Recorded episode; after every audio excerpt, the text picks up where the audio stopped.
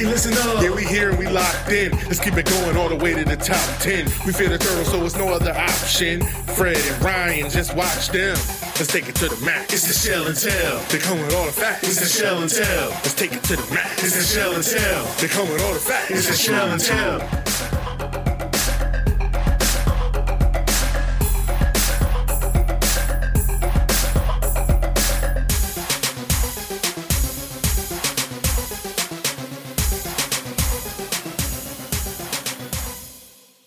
What's up, Terp fans? Fred, Ryan, and Ahmed back for yet another edition of the Shell and Tell podcast. It's Monday, July 25th. And we got a lot to talk about on this week's show, as usual. We're officially now 40 days away from kickoff 2022. As in this week, we talk all things football on this week's show. Yeah, specifically an article defaming our beloved Terps that we got to get into a little bit, or at least a, a mention that blew up the uh, Terps Twitter. Yeah, and like we said, with five weeks until uh, the season opener, where you start our annual position breakdown as we dive deep into the quarterback, running back, and tight end rooms and what to expect for the 2022 season. Yeah, a lot to be excited about for the upcoming season for sure. But before we get too far ahead of ourselves, this week's show is sponsored by Quick Stretch and Body Works. Quick Stretch and Body Works help athletes with their performance and recovery periods both during and in the off season. The naturally formulated athletic performance and recovery lotion is an easy, effective way for athletes to prepare for skill training and workouts in full spring. Founded by Todd Smith, a former college athlete and head athletic trainer at two collegiate programs himself. Even some of the athletes at the University of Maryland are taking advantage of the product, including star linebacker Ruben Hippolyte II. Make sure you head over to quickstretchbodyworks.com and check it out today. That's quickstretchbodyworks.com. Like I said, fellas, countdown to kickoff in T minus 40 days. Saturday, September 3rd versus Buffalo. 12 First o'clock. tailgate, let's go. Yeah, man, down at Capital One Field. I'm excited for it. Ryan and I are 60 days away now from our campus tour continuing as well uh, this season down in Ann Arbor in Michigan. Looking forward to that too. Yeah, I was talking to a couple of the players the other day on a, on a, like a Twitter live space, telling them we're going to be in Michigan for them taking down Big Blue, and they were all very excited to hear for the the Terps' confidence that we're going to be taking down the big dogs in the big house. That's right. Well, before we do too much, man, before we talk about this year's roster and start getting into our positional breakdowns, I want to talk a little bit about uh, 2023 and just give fans a little bit of a recruiting update. And the reason I say this because I was on social media the other day through Twitter, scrolling through, you know, anything Doom scrolling. Yeah, man, and, and all the negative Nancy's out there. You know, come across a tweet that's comparing our recruiting class uh, up there with Syracuse. I think we're ranked somewhere in the 80s overall as a class. And I mean, you know me, I'm not a big fan of star ratings. I'm not a big fan of class ratings, that kind of thing. But 80s doesn't sound very good, right? So I want to talk a little bit about what this class really truly brings on the field beyond what these analysis and rankings want to say. Yeah, I mean, you got to start with the numbers, I guess, here that they use, the things they pretend matter. I mean, they say that our that our average is a three star rating. Basically, it's an eighty four point six two is is where we're at. So, what does that mean? Well, first of all, you want to compare us to Syracuse. Uh, we can compare very recently to Syracuse. We beat them 20 to 63 with a Josh Jackson led Terps team. All right. The guy that literally fell apart He and couldn't see be the left or right. right? Oh, Yeah. come on. We all saw what that looked against Temple. Temple exposed him. You know, at least Taulia waited for a top five defense to expose them last year in a heartbreaking moment. Like, not Temple. Yeah. So, so we we can already just like wash the Syracuse stuff away. No bottom end ACC team is comparing to the Terps. It's just not the reality of how it is. Yeah, and uh, you know, I mean, again, you know, stars, and I get it from you know, um, from from the fans' perspective in the sense of, you know, this is to date Locksley's worst recruiting class since he's been here, and I I get that, but you know, there definitely have been guys like you know, you look in the secondary like Dante Lovett, uh, you know, he's a high three star in a lot of places. I think both on three and twenty four seven have him in that like 87, 88 range.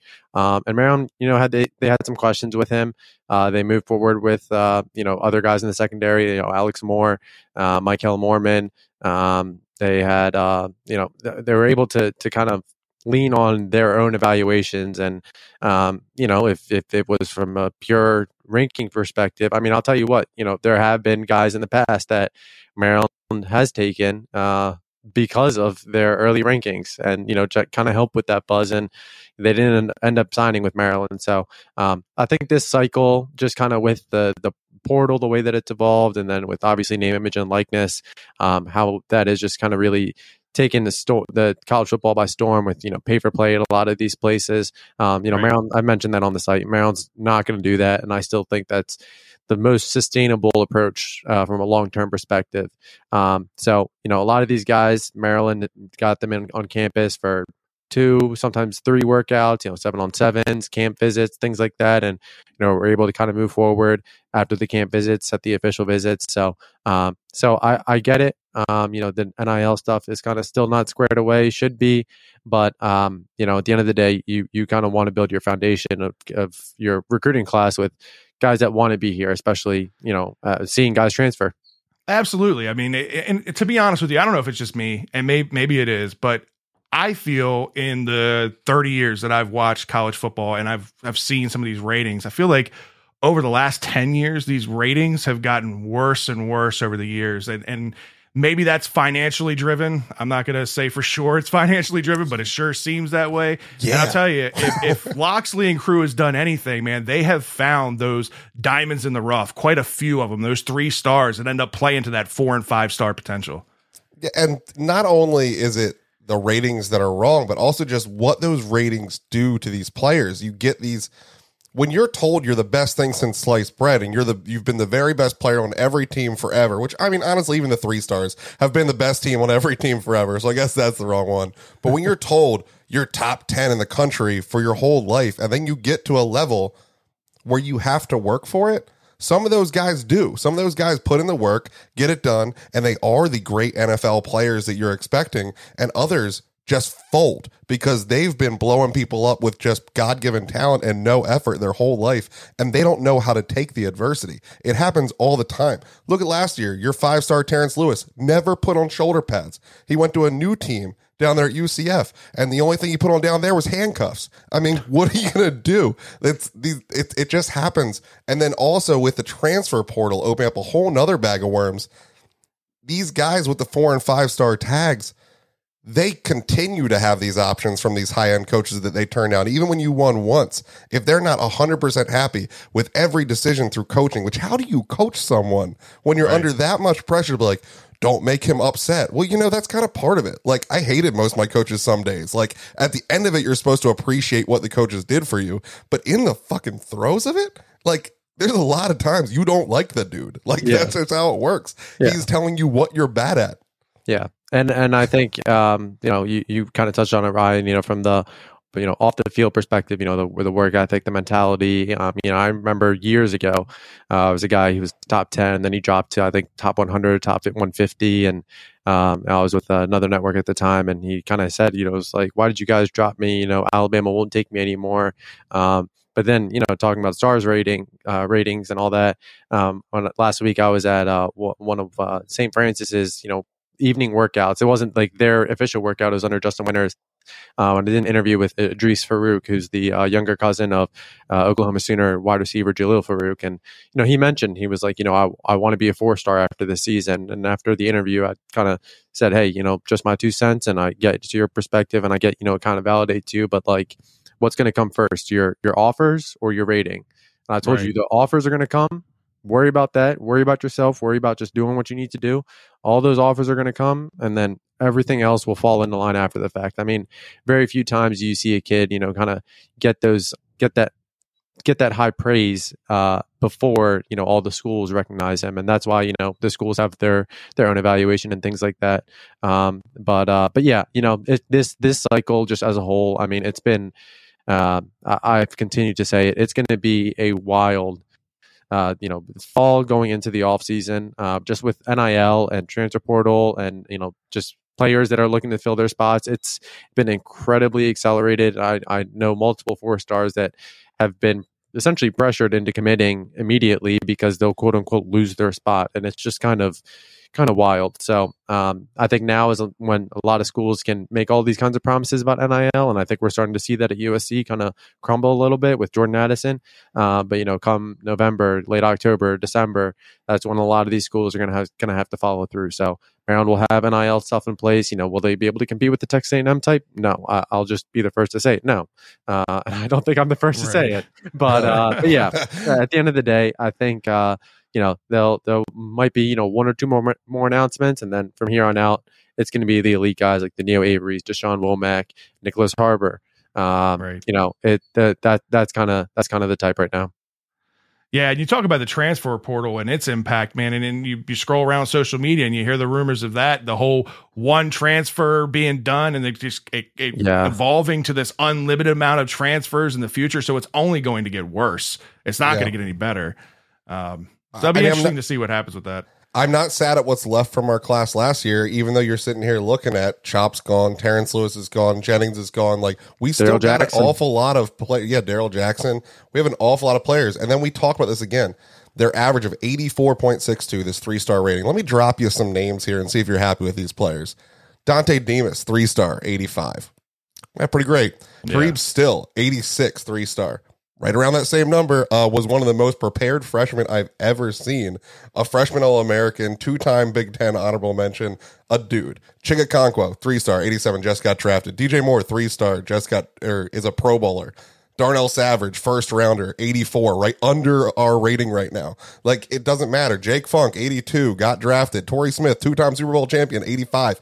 What it, these guys, there are great ones at this number. We're getting them right in this well in this role. Hopefully, they don't have all the head case issues of being told you're the greatest thing since sliced bread because they still got something to prove. These guys seem to want to be at Maryland. They seem to want to ha- have ties to the program, so you can keep them around a little bit better than these just like one off five stars from God knows where that we get walking in here for just to practice to play for somebody else next year. I, I am not too upset about it. I think it'll be fine. I do want to get a couple big fish, of course. There's still big fish out there. It's always fun. There are some dudes that I think are just locks, like you said with Harbor. Like that guy's just going to be great. There's just no chance yeah. he's not going to be great. So yeah, of course there's those guys, and we don't you know have those locks, but it's it's not as bad as the sky is falling that Twitter blew up to. Right. And of course, you want to continue to add talent to your roster, and you're going to do that hopefully over the next couple of weeks. Uh, but Ahmed, beyond star ratings, class rankings, all that, what do you see in this class? I mean, even even being in the 80s, right? I mean, are you seeing good value in some of these players that are coming in? Yeah, I mean, I, mentioned this on Inside the Bag with uh, the show with uh, Mason. I mean, Braden Wisloski, I'm a big, big, fan of him and think that if he played at a school, um, he would have much more attention. And, you know, uh, he only really entertained the schools that he camped at. And, uh, you know, Rutgers was kind of the other school in the mix with him. I think Dillon Wade, he's going to be enrolling early that three star tight end out of Jones High School, quarterback turned tight end. Uh, DJ Samuels, I think he's a three star, but if you know, I know measurables obviously plays a huge role into you know who's going to take him and what what he kind of projects as. But I think he's going to be a really good fit, and he's another guy that rolls early. Derek Rogers, he's only been playing football for about 15, 16 months. He's a he's a potential cornerback, but right now he's a wide receiver for Maryland's class, and that's where Maryland likes him. Uh, DeAndre Duff uh, he's another guy, interior offensive lineman that like uh, Tavon Nelson, Fontes, both of those guys just committed. Uh, they've been kind of committed for a couple weeks and just kind of went public over this past weekend. I think both of those guys are really good. Daniel Wingate got a chance to watch him with Logan Delizio, my guy, uh, back in the in last fall uh, for Pilati. Uh, he's a really long uh, very athletic outside linebacker who can play inside, uh, depending on you know whether Maryland kind of shifts from uh, you know three four four three. Um, but I think that he has really good uh, sideline to sideline range. Um, so and then AJ Szymanski, you know he's not going to enroll early right now. He could change that down the line, but I think that's another guy that he's kind of steps in that tight end room where he's not needed day one, but he adds uh, kind of a, a, an ability to you know serve as that next pass catcher. Um, so I think I do think there are some guys. Um, if I had to go with two guys, I think Wisloski and I think DJ Samuels. I think DJ Samuels is uh, probably the most criminally underrated guy in, in my opinion. I mean, he was. Uh, I mentioned this again on the site. You know, last summer at this time, really, uh, he was one of three New Jersey priority targets. Is Adon Shuler, Chase Bisontis, and DJ Samuels.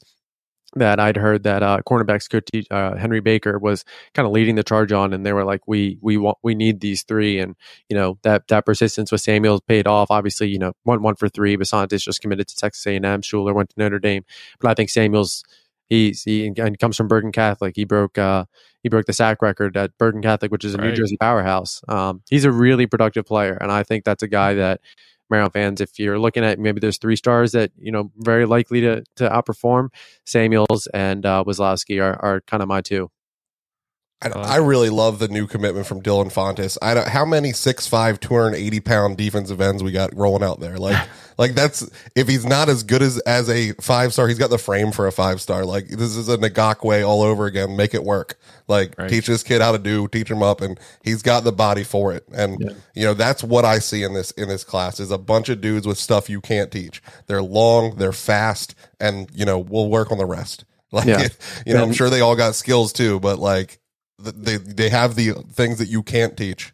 Yeah, and I'm good and, with it. And whenever you talk about you know guys that impact and you know kind of maybe play an earlier role, I mean both uh, both Fontes and Tavon Nelson are going to enroll early. So just getting that extra time, that six months on campus, and you know Maryland goes to a bowl game, you know that that you know only helps them. Um, so I think I, I do think that there's there is some some value and um, you know kind of filling out that foundation of your class right now uh, you get a chance to kind of see their senior year. You know, there could be other outside attention. Again, you know, I think it's going to be a pretty pretty crazy next couple of months, but um, I, I, do think there's there's uh, there's a lot to like. Yeah, and last year they did a really good job with the recruiting class and bringing in some top level talent. At the end of the day, you, like you said, you got to have that foundation, you got to have that depth, right? You got to have the pieces behind them. Uh, and I think that's where this class you're really going to see the value. You're going to have a lot of guys that that buy into the program, really want to be here, local guys that have ties to the program. Uh, I think all that's positive. It's you're not going to have a top 20 class year in and year out. That would be fucking fantastic, but that's just not going to be reality, at least not at this point in this stage with Locks and what he's got going on. And you also don't always have the class like Ruben Hippolyte's class stands out to me, where he was uh, this big time. He was a five star, I think, before he committed to us, and a four star shortly thereafter. Right. And where he was early and he was allowed and he was part of like that's not always the case. Sometimes it's late, sometimes it's rack late, sometimes it's uh cross late, sometimes it's Barham super yeah. super late. Uh, Andre like, Roy. It it happens like exactly. yeah these so like just to freak out now when we've seen it over and over again with locks that we we will be better at the end of this, not worse. It's, it's, whether it's whether it's a huge splash like that again, will is up to see. But we'll be better than we are now. And and you know what? I've heard it at other schools in Maryland. You know they they fit in that boat, but you know that that just watching the outgoing transfer transfers, um, you know there's there's an emphasis on you know finding guys that want to be here for the right reasons. And if you're coming, yep. and you're the first thing thing that you mentioned is, hey, what's your NI package? I mean, I even saw an article recently about, you know, if, if that's kind of the, one of the first questions you ask, you know, you you kind of fall down the leaderboard a little bit, and so I do think that the, just kind of making sure there was a little bit more roster stability, um, that was that was kind of a point of emphasis. So making sure these guys wanted to be here for the right reasons, uh, I think that was uh, something something Maryland kind of coveted a little bit more. Yeah. All right. Well, let's get into 2022 and why us as fans have reasons to be optimistic about this upcoming season. Uh, as we're going to do our, our annual positional breakdown, we do this. We've done this now for the last two years. This will be our third year doing this. Uh, this week, we're going to break down the quarterbacks, the running backs, and the tight end group on this week's show. Uh, so let's start. Let's start with quarterbacks. Let's start with the man himself, the starter, Taulia Tagovailoa, and what he brings to this year's squad. Are you sure he's the starter, Fred? Is there like a controversy? uh, yeah, I don't think there's any controversy on that at all. okay, okay. I guess we'll just announce down. him now. Hands up and down. It's the kid that came in, obviously, from Alabama in 2020, started four games that year, and held some uneven play in 2021. Obviously, led Northwestern Maryland. wasn't great. yeah, exactly. Uh, but last year, obviously, led Maryland to the first bowl win since 2010. Uh, put up a huge, huge year, set single season records for the Terps in passing yards, uh, completions, completion percentage, single season touchdowns, single season 300 yard passing games. I mean, he did it all for the Terps last year. Do you see him repeating that type of a year or building on that and have an even bigger year with all the weapons he's got? Yeah, I mean, I think he has definitely an opportunity to kind of take that next step. Obviously, you know, he we you know it's inevitable to talk about, but you know, just the amount of returning production and especially across the offensive line, you know, all five starters. I think that uh, along the offensive line, I think that only adds to what Leah can do this year. You know, another offseason where he's kind of able to build a rapport. And I thought Mike Locksley made a good point uh, in his uh, interview with uh, Greg McElroy last week. Uh, you know, the next step for Leah is just kind of maintaining the emotional side of things for him. You know, making sure the highs aren't too high, the lows aren't too low. Uh, but you know, from a skill set perspective, um, and he even mentioned it. But you, if you take away that second quarter against Iowa, and you know portions of the Ohio State game, but you know the Ohio State game was was just a tough game. Jeshaun Jones also got hurt that game, but um, I think Taulia showed more consistency, um, and and you're kind of seeing a more confident Taulia, even you know behind the scenes and you know, from a day to day perspective, he, he's just been able to gradually kind of get out of his shell, which I think is a byproduct of his added confidence year in year out as he kind of gets more familiar with you know being a leader and more comfortable with his teammates, and you know he he's just like his older brother Tua, um, where he's just always ready to work. So uh, I do think that he has a very good chance, especially with Jacob Copeland there I think he has a chance to to definitely take that next step. Yeah, you know the the you mentioned like the turnovers. I think if fans can harp on anything about Leah, if you're just looking at the stat book, right? I think most people focus on the the turnovers, the interceptions. Well, five of those came in one game, like you said against Iowa, right? It was a bad outing. He lost his star wide receiver, his best target in that game. It was it was an emotional mess for him, and it wasn't a good look. I'll give him that. It, it wasn't a good game. It is what it is. Uh, but beyond that, I mean, completing almost 70% of your passes, the guy isn't inaccurate with the ball. He just had a, a bad game and a couple extra turnovers after that. Ryan, the one question I had for you, and we've talked about this a little bit with um, with wide receivers, right? Wide receivers tend to be a little bit diva-ish, right? And obviously he's got quite a few targets, quite a big, quite a few big name targets that are all going to want the ball because all these guys are vetting for NFL draft positioning, you know, where they were going to be in the draft. Do you think that becomes a challenge in target shares and getting these guys involved? Do you think that becomes an issue at all this year? I don't think so. I think there's just such a big pie that when you split it up, it's still fine. And that the, these guys are, you know, they, stay fresh. I, both in the running backs and the wide receivers, they just rotate so many bodies in. These guys don't have the wear and tear of some of these programs that just like have these workhorses that they get the ball 20 times a day, whether they're, you know, a first round wide receiver or first round running back. Even when we have the top talent on our team, you know, and, uh, um, and Ant McFarland, he wasn't the bell cow. He wasn't somebody we were just force feeding things to. Were there times I wish Jake Funk would have got the ball on the goal line at Temple four times? Yeah, it happened. um, but uh, but it, for the most part, it was a nice even split throughout their career, and it helps them not be beat to death. And I think the wide receivers see the same thing. I don't see any reason Jacob Copeland would have came here if it was going to be an issue. Um, I don't see why we wouldn't have lost one of the, some of the bigger names in the wide receiver room. You know, we lost a couple good, you know, supporting pieces, but but nobody that we were just like scratch our head was definitely going to be in the top five this year. Um, so I just think it would have been a bigger issue. We saw a mass exodus other places on the team, and we didn't see it there, so it shouldn't be an issue. Yeah, you, I, Any comment on that? No, I think that's fair. You know, I think Taulia kind of has this opportunity to, to um, you know, just kind of pick who's open. I mean, just kind of with so many complementary guys at, at, his disposal, especially even out of the backfield, with potential to have a more balanced uh, offense a little bit. Um, you know, again, it's kind of pick your poison. You know, I mean, if you're going to double team Demus, well, Copeland's going to be open. And if you double team Copeland, well, Rack's going to be open. You can't. I mean, there's there's just if we're going to talk tight ends, you know, Corey Dyches, you know, what he's been able to do, and I think uh, with with just being able to to, to kind of play play wide receiver in the spring because of numbers, and then now he's going to be back in the tight end room and get a chance to split out wide and just a little little chance to, to kind of develop more as a receiving threat under Gunnar Brewer. Um, you know, I think there's there's kind of a lot of options at his disposal, and I think that's why there's so much confidence in the offense. Taulia's problems last year, you look back, I mean, it was it was red zone, and then it was the big first half of the Illinois game and the second quarter on in the Iowa game. Like those were yeah. the and you watch that Illinois game if you have a chance. I mean, you just see like that's that's the fight that's in this quarterback. That's Absolutely. the real fight. That when he's not beaten to death by the fact of losing one of his close friends and one of his number one targets, that he just fell apart in the Iowa game. The fight in that Illinois game to watch that comeback that was absolutely unbelievable and watch him run up to locks. I got you, coach. You know, like That's the team that you want to root for. That's what we're, we're we're so excited to see this year. That's why those five fat guys came back and need to keep this man standing. Because if this man stand at the end of the year, Maryland fans are going to be happy again. They're going to be happy again. I don't care how hard this schedule is. I mean, listen, a lot of this team's success ride or dies with Leah and the production of Leah in this offense. Yeah, obviously a guy that's named to the Maxwell uh, Maxwell Award list, watch list.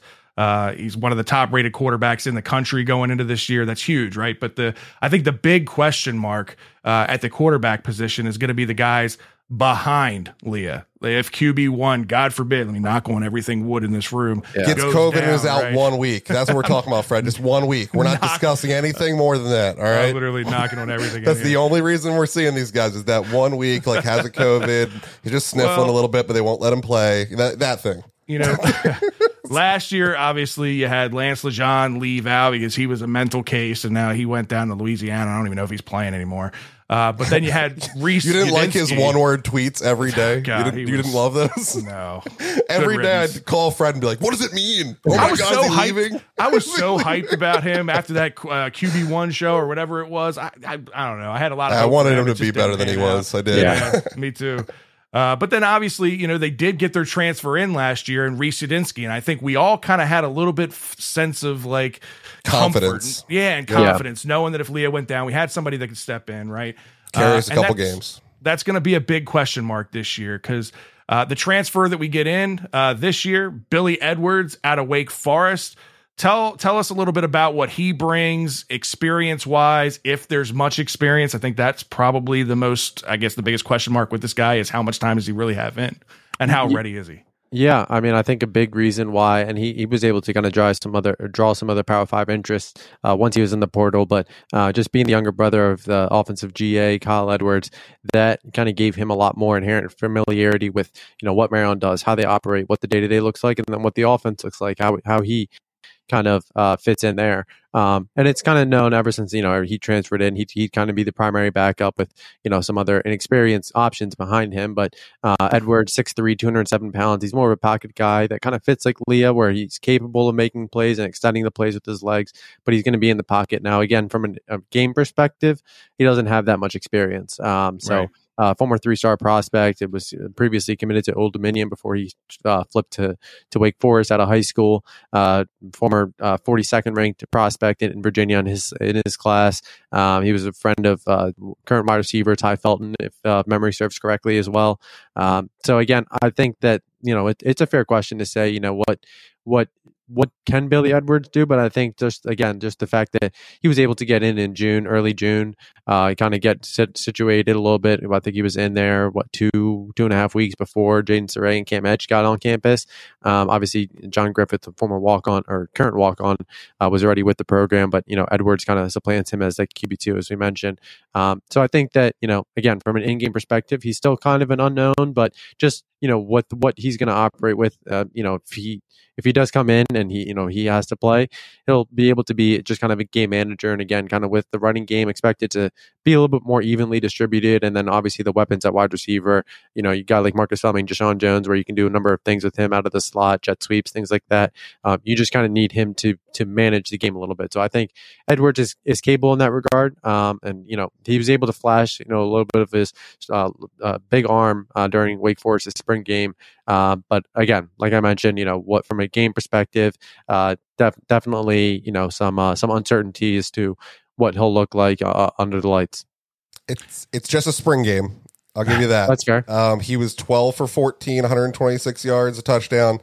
I watched every snap of it for the for his for his spring spring game. Not all the Wake Forest. I'm not that kind of guy, uh, but I was interested in seeing what we were getting. So I watched every snap, and every time it was a first read throw. And I don't know if that's a spring game thing. I don't know if that's a coach thing. Like let's get through the playbook, throw to the guy you're supposed to throw to, whatever. But you could watch the snap, look where his head's pointing, and put your finger on the screen. The ball was going to go under the finger. That's that's just that's every play for that spring game. And so I'm just worried that he might not be there in the playbook.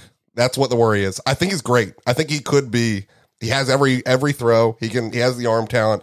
But does he have above the shoulders to get the job done in a Big Ten defense? I don't think so yet. Could he carry us through the non, you know, the non Big Ten schedule if we if need be? Probably. I think I think he get the job done. But I just think this is the guy that would make a great throw, make a great throw, and then there's an interception because they know where it's coming. All right. Well, Ahmed, you kind of hinted on it. You talked a little bit about some of the walk-ons, uh, named a few guys. I think if you're going to look for experience uh, behind Leah, the one guy I guess you can hang your hat on a little bit, Eric Najarian. Uh, he came in in 2020, had a little bit of gamesmanship. It's kind of weird seeing him out there wearing a was he 22 or 24 jersey as a quarterback. kind of interesting, but uh, he ended up doing pretty good. Uh, led led the Terps to a win against Rutgers a couple years ago, throwing for 218 yards and two touchdowns in the second half. Uh, hasn't attempted a pass and only appeared in two games since in 2021. So those were again, crisp handoffs, though, Fred. Crisp handoffs. Yeah. Listen, we again, we don't have a ton of it. Uh, we don't have a ton of experience behind Leah at all. But uh, Eric Najarian, if I'm going to point out anybody in that group that's going to have at least knowledge of the playbook and could come in and run the offense seamlessly, he's going to be the guy.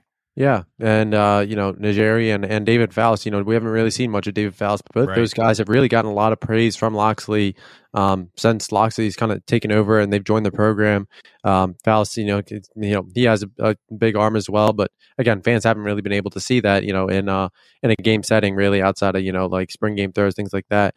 Um, but uh, but yeah, and they also added you know freshman walk on uh, uh, John Griffith, uh, former Bowling Green commit uh, out of St. Francis, three year starter, four year starter for him. Um, so you know there there are definitely you know some some walk ons, but yeah, like you mentioned, you know Najarian's probably uh, the the most experienced uh, of of the bunch uh, behind Leo. I'm sure it's just the fond memories of watching him beat those New Jersey kids, but like he's my at least early season, I feel like he's going to push Edwards for that number two, just because of the added experience, because he's been doing this in practice for so long. Because I think that Billy's still got a lot of work to do in in the getting to your second and third reads. You know, I think that Najarian early could be that number two. Of course, Billy was brought in to be that guy. Eventually, he'll get to be that guy, but I, I think he's at least going to push him. I don't think it's going to it's going to be a, a walk in, in the park for Billy. Yeah, well, hopefully we don't have to worry about any of these guys, and that we're talking. Hopefully, they're just like the really year. working our defense every week, just yeah. making our defense shine. Or yeah. we're winning so big that they're coming in in the third, fourth quarter. And yeah, I'd love to see them in the third quarter in like a Lamar Jackson 2019. We're up by 40 way. That'd be great. exactly, that'd be great. Uh, you mentioned a couple of the guys too, the freshmen coming in, right? Because these are guys that uh, had some some names to them, uh, and some guys that have local ties. You mentioned Jayden Sauray, starter at Wise uh, since his sophomore year, but misses junior year due to COVID. Finished high school career 27 and 1, threw for over 4,000 yards and 60 touchdowns with a 67.4 percentage. Do you see Sauray uh, potentially fighting for any time this year? Do you think he is a redshirt guy and they kind of shelve him? Um, I, I would think that I would actually probably put both Sauray and Cam Edge in that redshirt category, and I think maybe maybe Maryland. Um, it'll be kind of interesting to see. I mean, you know, quarterback's tough. It's not like offensive line or receiver and things like that where you can you know kind of give them reps, you know, third quarter things like that. I mean, quarterback you kind of have to you know get that rhythm, or there has to be like like we mentioned, you know, it's a, it's blowout and they get a chance to kind of shine in four game maximum. Um, but I you know kind of going into the season, my expectation and my hunch is that you know both Sauray and Edge end up redshirting just because um, just to kind of establish that depth. Now, will Locksley try and figure out a way to kind of stagger the depth? I think that's possible. You know, like we saw with uh, uh, Colby McDonald in the running back room last year, where you know uh, he's now a sophomore, and you have uh, Roman Hemby and uh, Antwain Littleton that uh, both of those guys are redshirt freshmen now. Um, but I think Sauray, I mean, he came in, you know, if anyone's familiar with Wise, uh, all, all they do is win. And uh, Sauray only has, uh, I believe, one uh, loss, high school loss uh, in his two years as a starter. Uh, under his belt. So he comes in, you know, kind of with a lot of respect locally, just um, being able to train with a lot of guys. He's actually trained with uh, St. Francis 2024 four star quarterback Mike Van Buren uh, just as recently as what two three weeks ago up in the indoor facility. So, um, but I do think that that Sauray, I don't know that I see him making a, a, day one impact, but he's another guy that you know he's kind of been able to made a lot, lot of strides from you know COVID till now, or kind of going into uh, his Maryland career where he was able to kind of you know he you know he gained some weight during COVID, and he'll be the first to tell you. And then he trimmed down before his senior season, got into shape, and you know he spent a lot of time with Steve Rapp, the Wise offensive coordinator, kind of working on his mechanics and you know getting a quicker release, things like that of Nate, things of that nature. Um, you know, and he, I think that that's kind of the guy that they always wanted to get Um, so uh, don't know that I see him playing an impact this year, but maybe down the line. Like I said, one lost 27 and one, 4,000 yards, 60 touchdowns, and 67.4 percentage. So, I mean, the guy's got skills, absolute skills, and could be a part of the future. Whether it's going to be anything this year, hopefully, like we said, we're only looking to see one quarterback this year in time that matters. So, uh, but he absolutely will, could be a part of the future. Yeah. I think you know just kind of the big thing, you know, getting you know, and and I'll even throw Billy Edwards in there, you know, because we mentioned you know Najarian kind of pushing uh, Billy Edwards for QB two. I think just the fact that you know you get Billy Edwards, uh, you get uh, Jayden Sauray, and then uh, obviously Cam Edge, getting all three of those guys, and you know all three of those guys are very coachable. They take the coaching well, um, and their their their, their mentality is exactly kind of what you want in that quarterback. A lot of similar traits with Leah, you know, kind of off the field in terms of you know their focus, their dedication, their personal uh, personable touch with you know their teammates. So I think just kind of getting all of them to work with Coach Enos, who I've heard is one of, if not the best, uh, actual like coach teaching these players and developing these players uh, on the Maryland staff. You know, uh, I think you know guys like Gunter Brewer, Brian Braswell. You know, they probably give Enos a good shot, but Enos Enos knows how to bring bring the best out of these guys. So I think um, you know, getting getting the chance to work with Enos early on, um, that was a big reason why Cam Edge reclassified. I think that'll pay dividends down the line. I'm gonna hold your feet to the fire a little bit with these two incoming freshmen, right? So Sauray, Edge, which one do you think is more Division One college ready today? Um. He's like, I'm gonna get a text either way. Uh-huh. Yeah, Whatever that's name exactly I say, somebody's thinking. gonna be upset No, about then, it. then they're exactly even. I got you. I mean, they're they're right there. They're competing with each other. I like it. um, no, no, but I, I, I'll, I, I'll go Edge because I think that he kind of has, um, I think he has the the arm strength, and I think he kind of has the whole like the mentality. And again, you know, he he should be Ed should be a senior in high school right now. Um, again, Right. he he reached out to Maryland. He was proactive about, hey, you know, like I, I'm not too far off from you know being academically eligible to reclassify and enroll early. Um, that all kind of happened after AJ Swann decided to go to Vanderbilt. Um, That but guy, I, I, I Vandy, yeah, but uh, I'd I'd go Edge, and I do think Sauray. I think stood he's up for made, the ugly girl of the party. Get out of here. I do think Edge. You know, I th- I'm sorry. I th- do think for Sauray, he's he's always had critics and doubters and people that have not been high on him even even before his sophomore junior year. Um, and he's kind of quietly continuously been able to shut them up.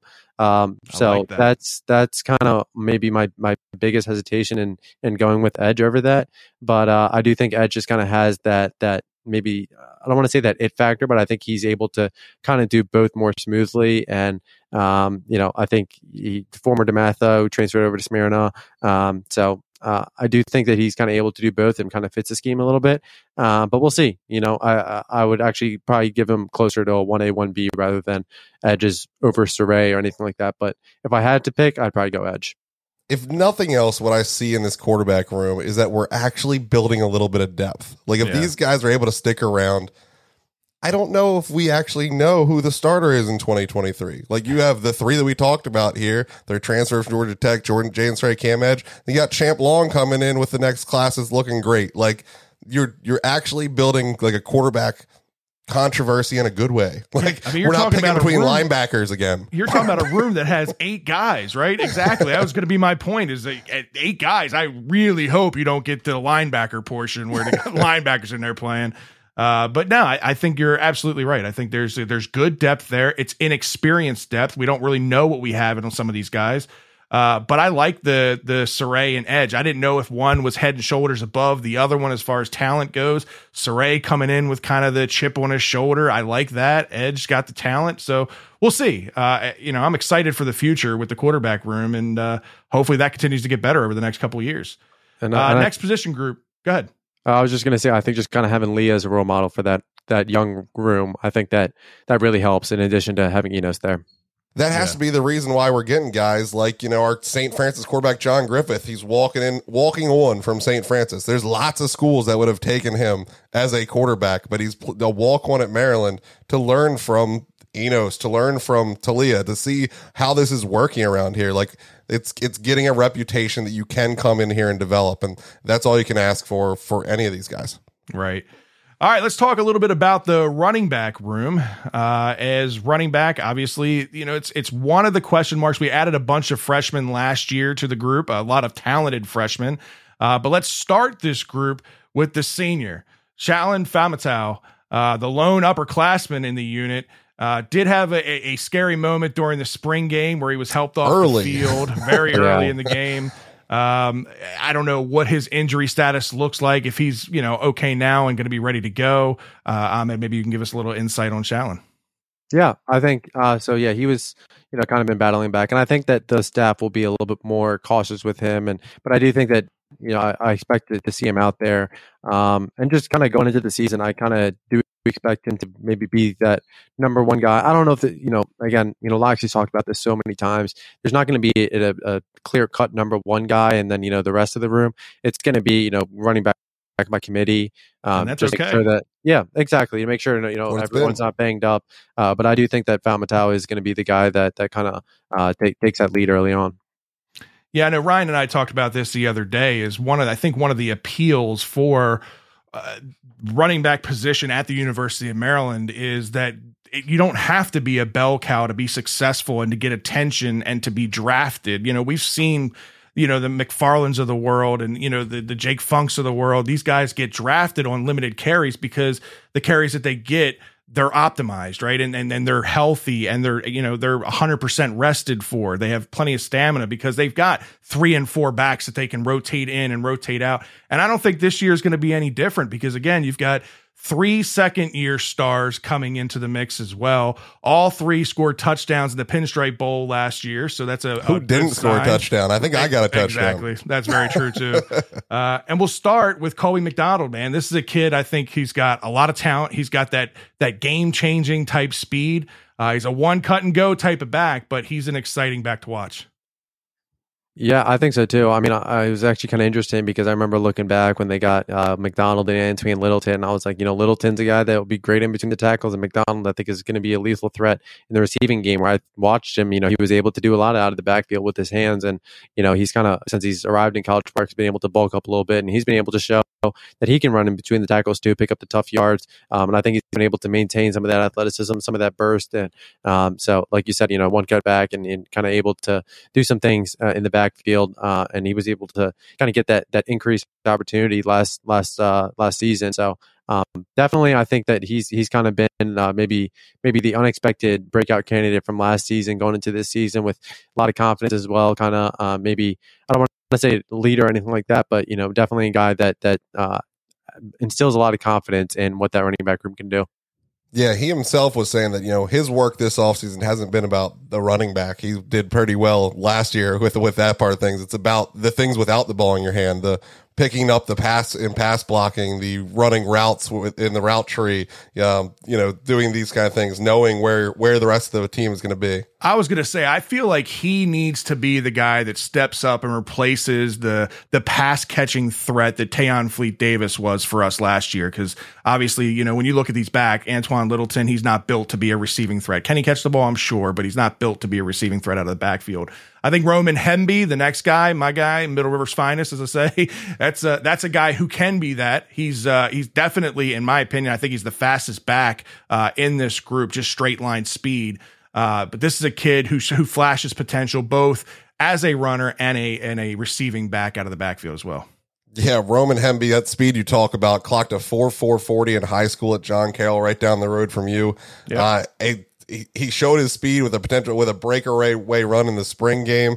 Uh, I think his speed really sets him up well. He's going to be a big part of those end of you know we talked last year what we didn't have were those 40 yard runs that we had from the years before with Ant McFarland and Javon Leake that just kind of just broke it open they could be a big part of that and a big part of the return game that we need somebody in the return Please. game that's not yeah. Dontay Demus. Exactly. Right? Don't let it be Demus. Don't let it be Rack. Don't let it be your prime A1 receiving threats. Let's get some some of your running back depth out there that has speed in the return game. Yeah, that's something I was vetting for last year. Hard. Used to taking hits from weird angles and not just falling to the ground. You know, it's kind of part of their job. Yeah, exactly. I mean, you talk, yeah, like you guys mentioned, uh, you know, the, his top end speed, and that was something that they really liked about Hemby coming out of high school.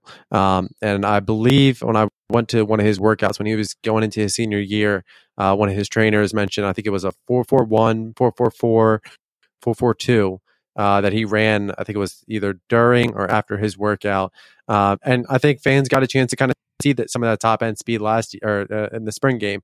Um, and I was kind of surprised that we didn't see more of him last year. But again, you know, like like I mentioned with McDonald, you know, maybe more so of a coaching decision to kind of stagger the depth room depth chart a little bit. Uh, you know, just kind of with long term eligibility, long term approach. Um, currently listed as a sophomore, but obviously he still has that redshirt uh, availability, so you can mentally think of him as a redshirt freshman. But uh, I think that that's going to be your maybe that change of pace back, and then obviously, like we mentioned, you know, he'll he, he'll have a chance to, to kind of play in the in that uh, third unit on uh, on on uh, special teams. So um, I'm really high on him. I said it last year. I expected to see a lot of him, and I think obviously, you know, just kind of with you know m- maximizing his four games while while maintaining a red shirt possibility, uh, I think we will see him more this fall. And uh, like I said, you know, he's a great complement to what Faamatau and McDonald are able to provide.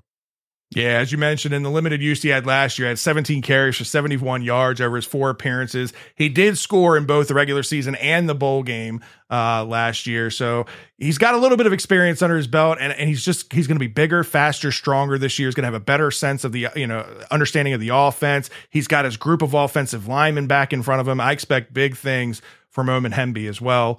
Uh, another guy that I expect big things. Maybe not this year, and we might see it in short bursts. We might see it in small flashes.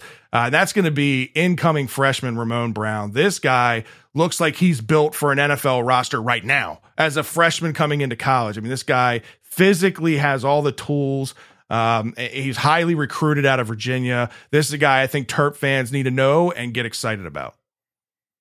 Ramon Brown's built like a grown man. I mean, this yeah. this guy does not look like a freshman. This is reminds me of when Nick Cross came in. We're like, he's physically ready for it. What we saw with Nick Cross was Locks kind of kept the reins on him, didn't really let him play much. He was in a, couple plays. When he was on there, he showed out. We remember the toe tap interception right in front of our seats. Yeah. Like he was ready for it, but was the head there. And I just think that running back is such an easier transition. Like, of course, there's stuff to learn from the high school to college game for everyone, but to play, you know, free safety or even strong safety in the Big Ten, there's a lot more to learn than this is the hole we need you to run in. So I think they're going to be able to use this guy a lot earlier, and I think he's going to put in some work. If we didn't have all these options in front of him, you'd be looking at somebody that could push for some of these records that we got for the for a freshman running back. Yeah, and I think he's kind of maybe the most intriguing uh, prospect in that running back room, and uh, I think that he's he kind of has a chance to, um, you know, he he probably maximizes his four games this year, not because of you know he's not talented enough. I think he's very talented. I think just kind of um, you know being that long term piece where he's kind of maybe not the feature back again, like we mentioned, you know, because Lock that's just not not, Locksley's mantra in the backfield. But um, I think he kind of do it all, and he has a really good uh, build to him where he's able to maintain that speed as well. Um, really sturdy lower body uh, that's kind of able to help him uh, move or uh, you know, when he gets gets contact, he's able to fall forward a little bit. Uh, but I think he's able to kind of do it in between and outside as well. So um, he's going to be pretty intriguing aspect, but he kind of he's kind of the cherry on top for the uh, the running back room. Yeah, he's somebody I'm excited about. Like I said, maybe you don't see him too much this year, but if you see him in the maximum four games, I'll be happy with that because uh, his future is really bright as a Terp.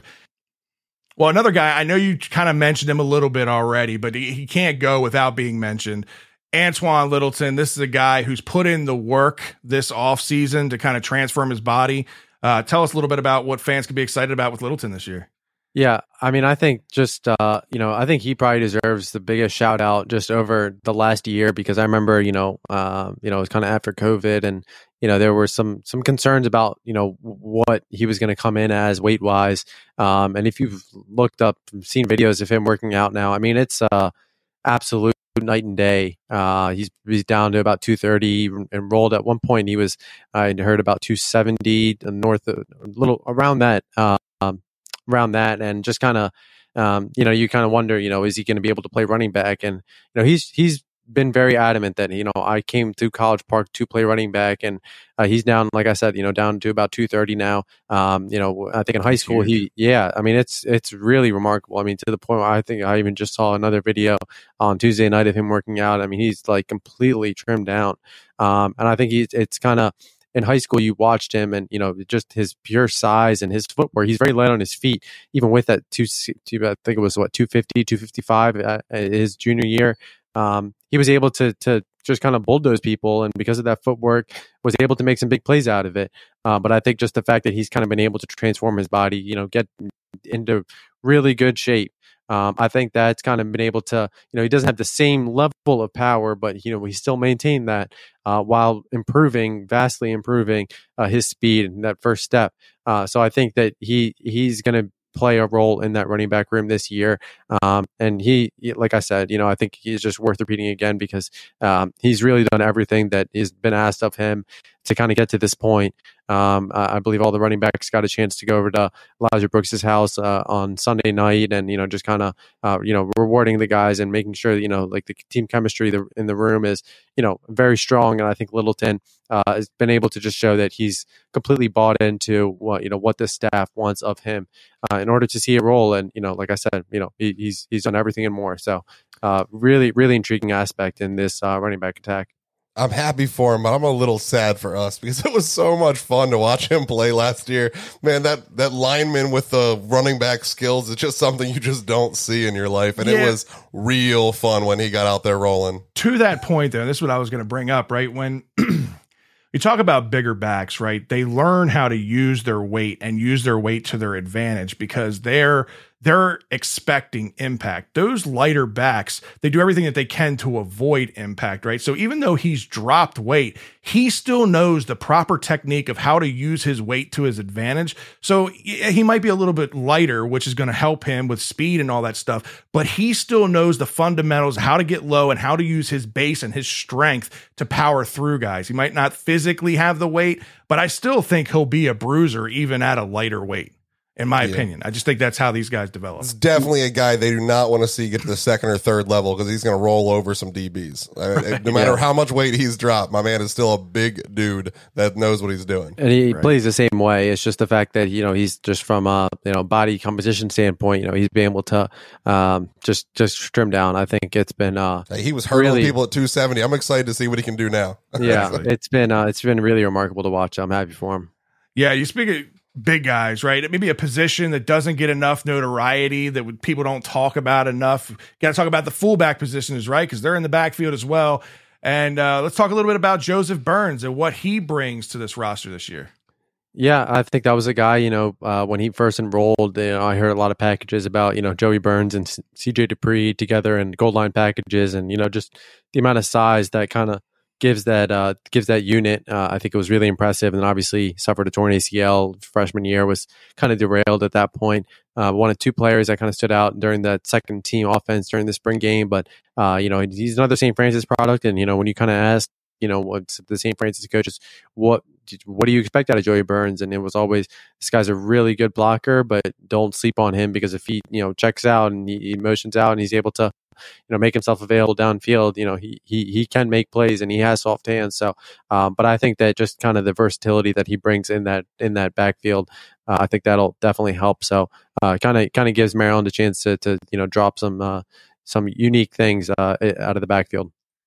Yeah, Burns is definitely one of those two players that stood out to me in the spring game. I mean, him and Weston Wolff. You talked about you know what were one, one of Leah's issues was in the in the red zone and your goal line packages you mentioned. I was kind of getting excited driving home because I knew we were talking about this and just thinking about the combinations that we have with, like you said, I can picture Joseph Burns and CJ Dippre in the backfield with a Weston Wolff on eh, on the on the line, and you got Dyches out wide and pick your wide receiver that's best in the red zone. I don't even know who it is. Is it Copeland? Is it Rack? I don't know who your red zone wide receiver is, but you only really need one. We got some dudes out here I, I just really am excited about all the options, all the big, strong dudes that we have brought in and developed in this program the last couple years. Again, not many of them are flashy four and five stars, but they're getting the work done. I mean, you you can't look at what these guys are doing and not be impressed. Joseph Burns lays the wood and it's going to open some holes for people this year. And I hope he gets to score a couple on his own. Yeah, what I like about him is he be, he is more of the modern day fullback, right? When you think of fullbacks in the NFL, there's really not a whole lot of them out there. But Kyle Juszczyk, right? He's a guy who is a lead blocker but can catch the ball out of the backfield. He can surprise you with big plays here and there. And I think Burns has the ability to have that kind of an impact in this offense. As you said, they've just got weapons everywhere. Who you get to stop? Right, so Yeah. I, I'm excited and for it. big dudes. Yeah. Like I mean, you talk about it over and over again. Deitch is our number one tight end, but he worked out with the wide receivers all spring. Right. Like, what, what's that reason? I think it's goal line. That's the reason. Yeah. Well, they got to get better in the red zone. We talked about that as well. So let's dive into the tight end group. And obviously, uh, we lo- we lose our our big guy in Chig Okonkwo. He goes on to his NFL dreams now with the uh, Tennessee Titans. Uh, ret- Definitely the starting tight end. Forget Austin Hooper. We're not worried about that. It's Chig Okonkwo. All right, Rookie of the year. Everything's be fine. I'm in. Get a lot, get a lot of praise on there. I'm in on it. Uh, but you got Corey Dyches, as you mentioned, coming back this year.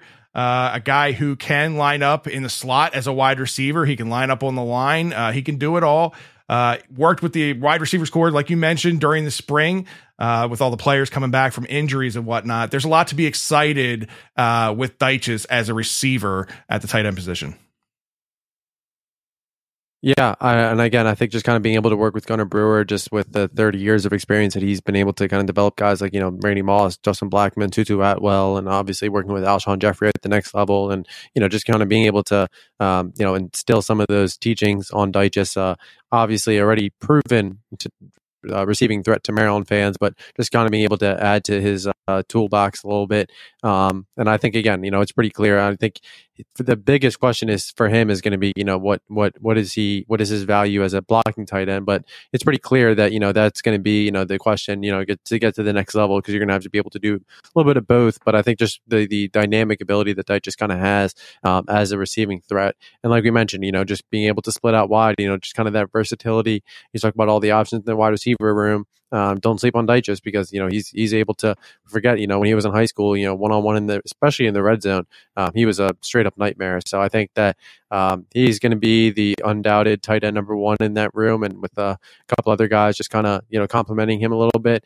Uh, so I think he's he's kind of on breakout Yeah, watch his for me. stats are deceiving. 19 receptions, 208 yards, four touchdowns, two of which came in the bowl game, but really all of his stats were backloaded. Like he Yeah. came on at the end of that season where you really saw it come into light. There was there was, you know, he was still definitely wet behind the ears early in that season trying to figure out what tight end was as he came in here as a wide receiver, like we said. So you saw the acceleration of this man's talents, and I think he's gonna be ready and really make his himself known early and often this in the season. Right.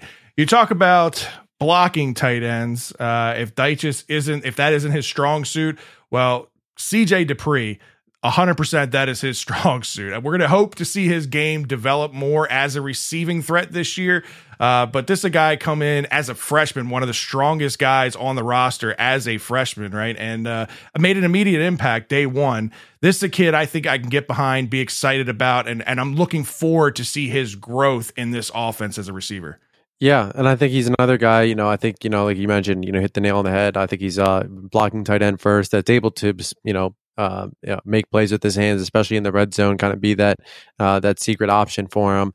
Um, and I think it's pretty clear. I mean, he as soon as he came in, and obviously he was uh, an early enrollee for Maryland, but he was among the strongest players on the team. You know, just kind of through quarantine, you know, working out things like that. And I think there's just kind of set the foundation for him to be that blocking tight end for Maryland. Uh, so I think, you know, if Maryland, you know, goes with that two tight end look, you know, you'll see Dyches as the receiver, Dippre as the tight end or the blocker. Um, and I think that he'll, uh, I believe he played in all, every single game last year, and I think he'll just kind of get a chance to build on that a little bit more this year. Yeah, he's just got to get a little bit better in the receptions that we can surprise some people. Sure, you want the the general idea to be one's blocking, one receiving, but if you're not every once in a while switching that up and throwing to the guy that's blocking, it's going to become very obvious where we're going, and it's basically going to erase one player out of the out of play design. That's not going to work. I want to see that baby Gronk. I want to see this man catching balls. I want to see him doing big old spikes downfield. I, I was I was a little disappointed in spring game, but again, I think my standards for him just were too high. I just I just think that I, I thought this guy was just gonna walk in because I saw the workouts, I saw how big and strong he was, and to me, I was just like, this guy's ready. Well, yeah, he was ready to do one of two things. Right. He's we're still working on the other physically ready So, to be a blocking Yeah. tight end. His passing game will develop over time. Yep. My standards were too high, and I think this guy will develop and be a, a, very good player for us. And hopefully, that's by the end of this year. I mean, who knows? Well, we saw the acceleration of Corey Dyches last year. Maybe we see Dippre pick it up at the end of this year because we're going to need some help as we get deep into that Big Ten schedule. Yeah, and he had obviously he had a great mentor in Chig last year. As they were roommates last year, so kind of in that understudy role. We'll see how that yeah. helps. Speaking of Chig, right? Uh, in our interview that we did with him, one guy that kind of flew under the radar and we asked him who we thought would step up in this tight end group. Weston Wolff was the first name that came to mind for Chig. Uh, this is a guy who redshirted last year, only appeared in two games, catching one pass for 10 yards. So we haven't really seen what Weston Wolff's impact would be. But this is a guy who was uh, highly recruited as well out of high school and a kid that, you know, also has that pass catching threat ability. Uh, Ahmed, what's your take on Weston Wolff and what his impact could be this year? Yeah, I'm. I was always kind of a big fan of Weston Wolff. I just think that he's another guy. When you talk about you know like just being able to split out wide and being that receiving threat, I think Wolff. I don't know if he has the same level of explosion, but I do think that he can be. He kind of has that same. Uh, I mean, just a six five frame where he's able to get downfield and he's able to split out wide. Uh, but I think that he'll he'll kind of be that second receiving threat behind Dyches in that room. Um, didn't get a chance to see a ton of him uh, during the 2021 season. He was able to make a highlight play in the spring game with that uh, one hurdle, I believe, down the yep. far sideline. Uh, but uh, yeah, I, I, I think he'll you'll, you know fans will see him more, and obviously, like we mentioned, you know, just with the passing game, really going to be the one that that carries this offense. Um, I think that you you kind of see him make a bigger impact, um, at least see him on, the field a little bit more. Um, but I think that he he's kind of that mismatch because if he's going to against a linebacker, I think he does have the speed uh, to go downfield, and you know if he's one on one, I think he'll have the uh, the he has the route tree um, and the, the the strong hands to be able to win those matchups. Um, he hasn't proven it at the you know at the college level just yet against uh, other competition, but uh, I think he's shown flashes of it so far. So think he has an opportunity to to impress. Yeah, limited exposure to this kid, but everything I've seen, I've really liked. This to me is kind of your most well rounded of the tight ends. You look, we talked earlier, you know, with uh, Corey Dyches being kind of like the nine receiving threat and four for blocking because he can't do it, and Dippre the opposite. He's a nine blocker and he's a four for catching. This guy's kind of like your six seven in both. Yeah. Like he's he's just kind of dependable and above average and can get the job done. So I, I I think it would not be surprised if he ends up playing an awful lot, you know, in in those roles where say Dippre doesn't get his hands where they need to be, and you need to have a threat from both sides. He could be uh, playing an awful lot on the other side, or or vice versa. If you're just playing, you know, the goal line where you want two tight ends that can both block, you're not going to see um, Dyches out there blocking. So I think you're going to see a lot more of this kid than than we would have thought originally. And he showed it in that spring game. I mean, 45 yards on five catches. He looked good. And when he wasn't catching the ball, he was putting in work and trying to show why he's on the, wearing the wrong color jersey with that second offense. Another guy that had some hype behind him coming into last year's uh, recruiting class as we had a pretty good recruiting class of tight ends last year. Uh, was the third the reload. The, yeah, the third tight end coming in from that class was LaRon Husbands.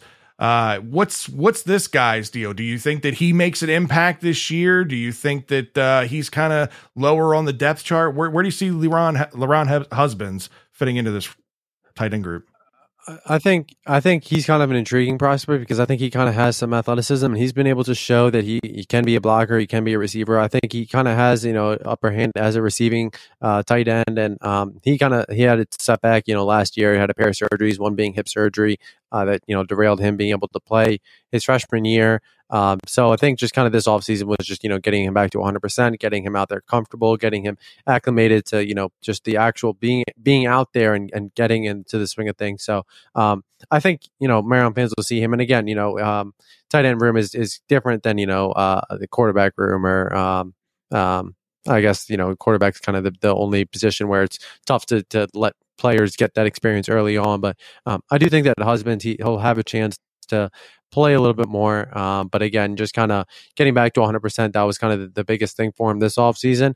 Um, and I think that, you know, he was another guy, he started out at uh, Archbishop Carroll before transferring over to Flowers, um, where he was able to, at Carroll, he was, you know, really productive uh, receiving uh, tight end um, at, at uh, his junior season. Um, so I think he he's kind of kind of a wild card to me uh, in this room. Uh, but uh, I think maybe we'll see Wolff and Dippre a little bit more, and obviously Dyches a little bit more than Husbands uh, as things currently stand. Yeah, the high ceiling, but I think we're one year too early. I think we'll see a lot more of him next That's year. That's kind of what I assumed. Now, one of the guys that was kind of a wild card to me uh, was incoming freshman Preston Howard. This is a kid that played quarterback at McDonogh, uh, then his senior year switched over to tight end. So I wasn't real sure, and I wanted to get your take on Howard and where you think he'll best fit with the squad. Obviously, we talked about it earlier. We've got eight quarterbacks right now in the quarterback room. Uh, we actually do have a decent depth at tight end. Where do you see Howard kind of fitting with this team? Yeah, I mean, I think it's definitely you know in that tight end room. I think um, it was really intriguing because kind of beginning of the 22 cycle.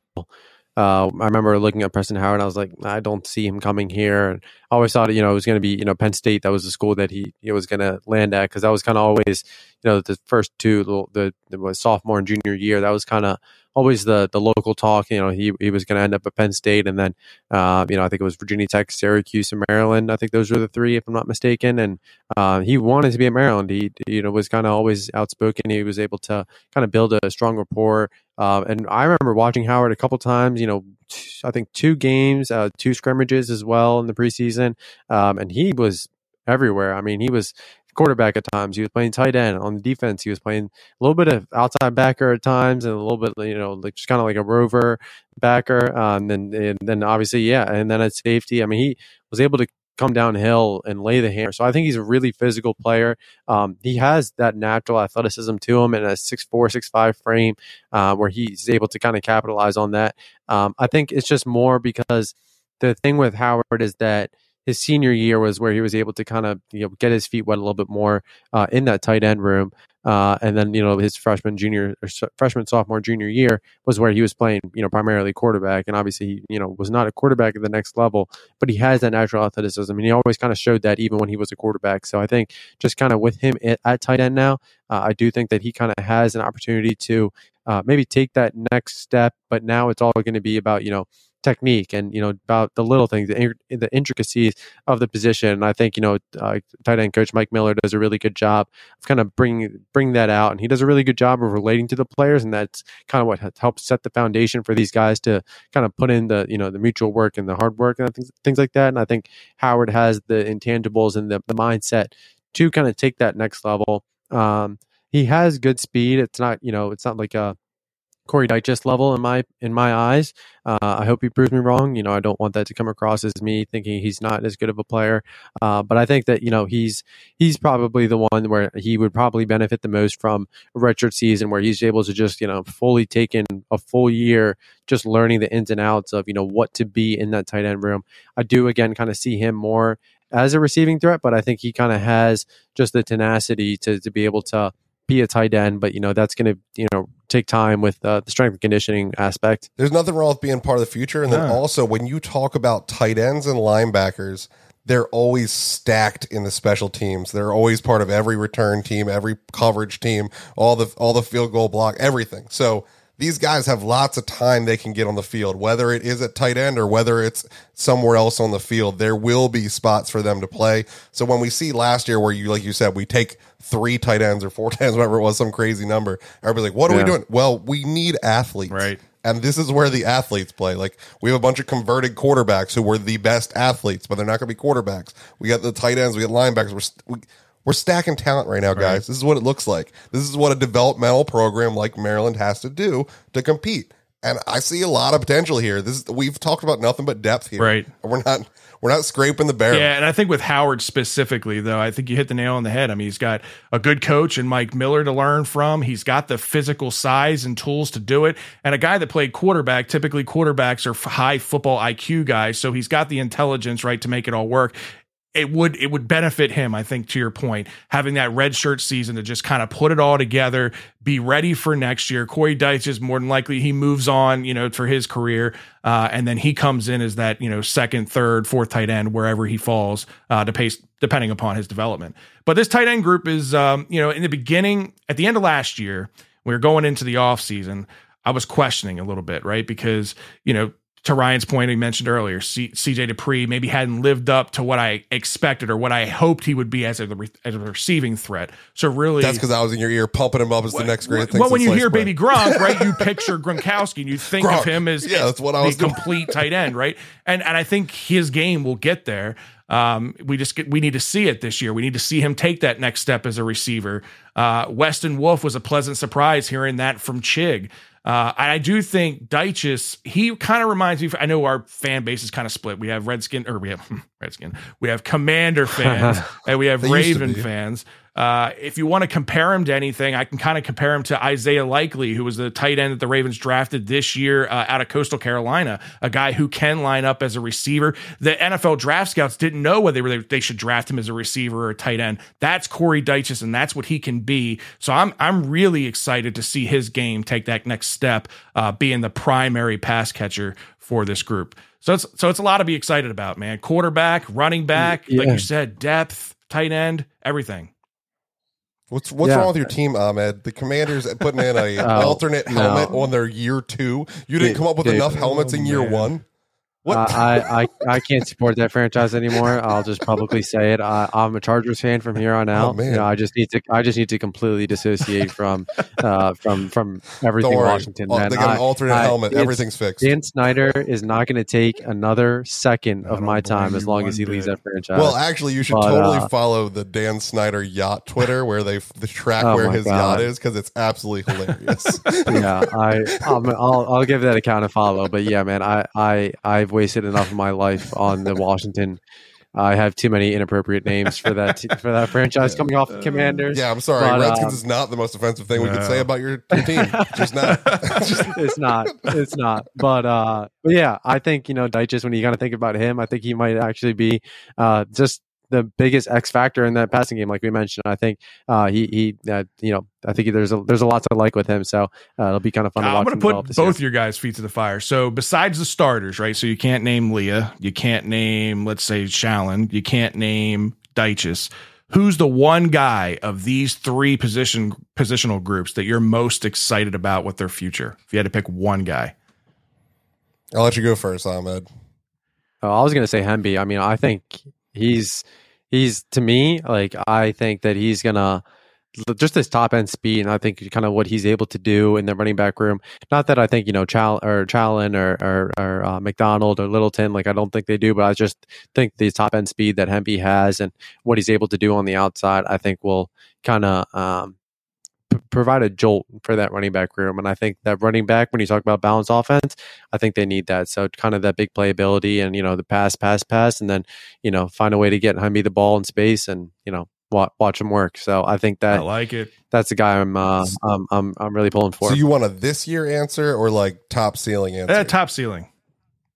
Top ceiling is definitely our four star running back coming in, Ramon Brown. Like that's that guy is, is it could be an absolute game changer for this program.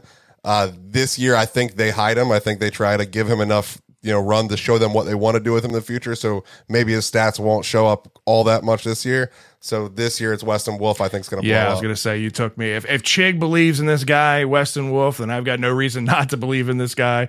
Uh, I think he'll be the Yeah. the exciting second pass catching threat. Not to discredit CJ Dippre in any kind of way. I just think Weston Wolff is waiting in the wings, and Chig spoke very highly of him. So I'm vested. I'm vested a hundred percent into this guy, and I think he can make a major impact this year. I'm excited for him. Yeah, he, him, and him, and Joseph Burns definitely were the ones that didn't look like they belonged in white jerseys. So I think they're going to keep trying to prove Right. that. Well, we appreciate you guys tuning in as always, uh, each and every week. Next week, we'll be back uh, with wide receivers and offensive linemen, uh, continuing our positional breakdown. So make sure you stay tuned for that.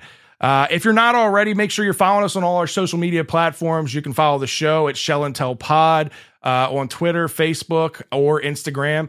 Uh, you can follow Ryan at Terps B. Me at Fred BLBS, Ahmed at uh, Gafir the Turtle, and at Inside Black and Gold. If you are not subscribed to Inside Black and Gold, you're missing out. I don't know what you're doing. Spend that extra couple dollars a month. Make sure you get in on that for all the latest on recruits uh, and update information around the Maryland sports programs. Yeah, football football season right around the corner. Yeah, man. No clickbait that has nothing to do with Maryland. No, just news about nothing. You know, all the Maryland Yeah. stuff. Everything you guys want to read. Exactly. Ryan, sign us out. All right, guys, keep the faith. Don't worry about what dumb Twitter says about star rankings. It, star rankings sucked before COVID. Now they're dealing with five game sample sizes. Calm down. We're fine. Everything's going to be good. Look forward to all these great players we talked about and all the great players we're going to continue to talk about. Get your tickets. Get in the shell. Have some fun. Get there early. Let's get some tailgates going and really show what Maryland's all about. Until next time, guys, here's the wishing all is well under the shell.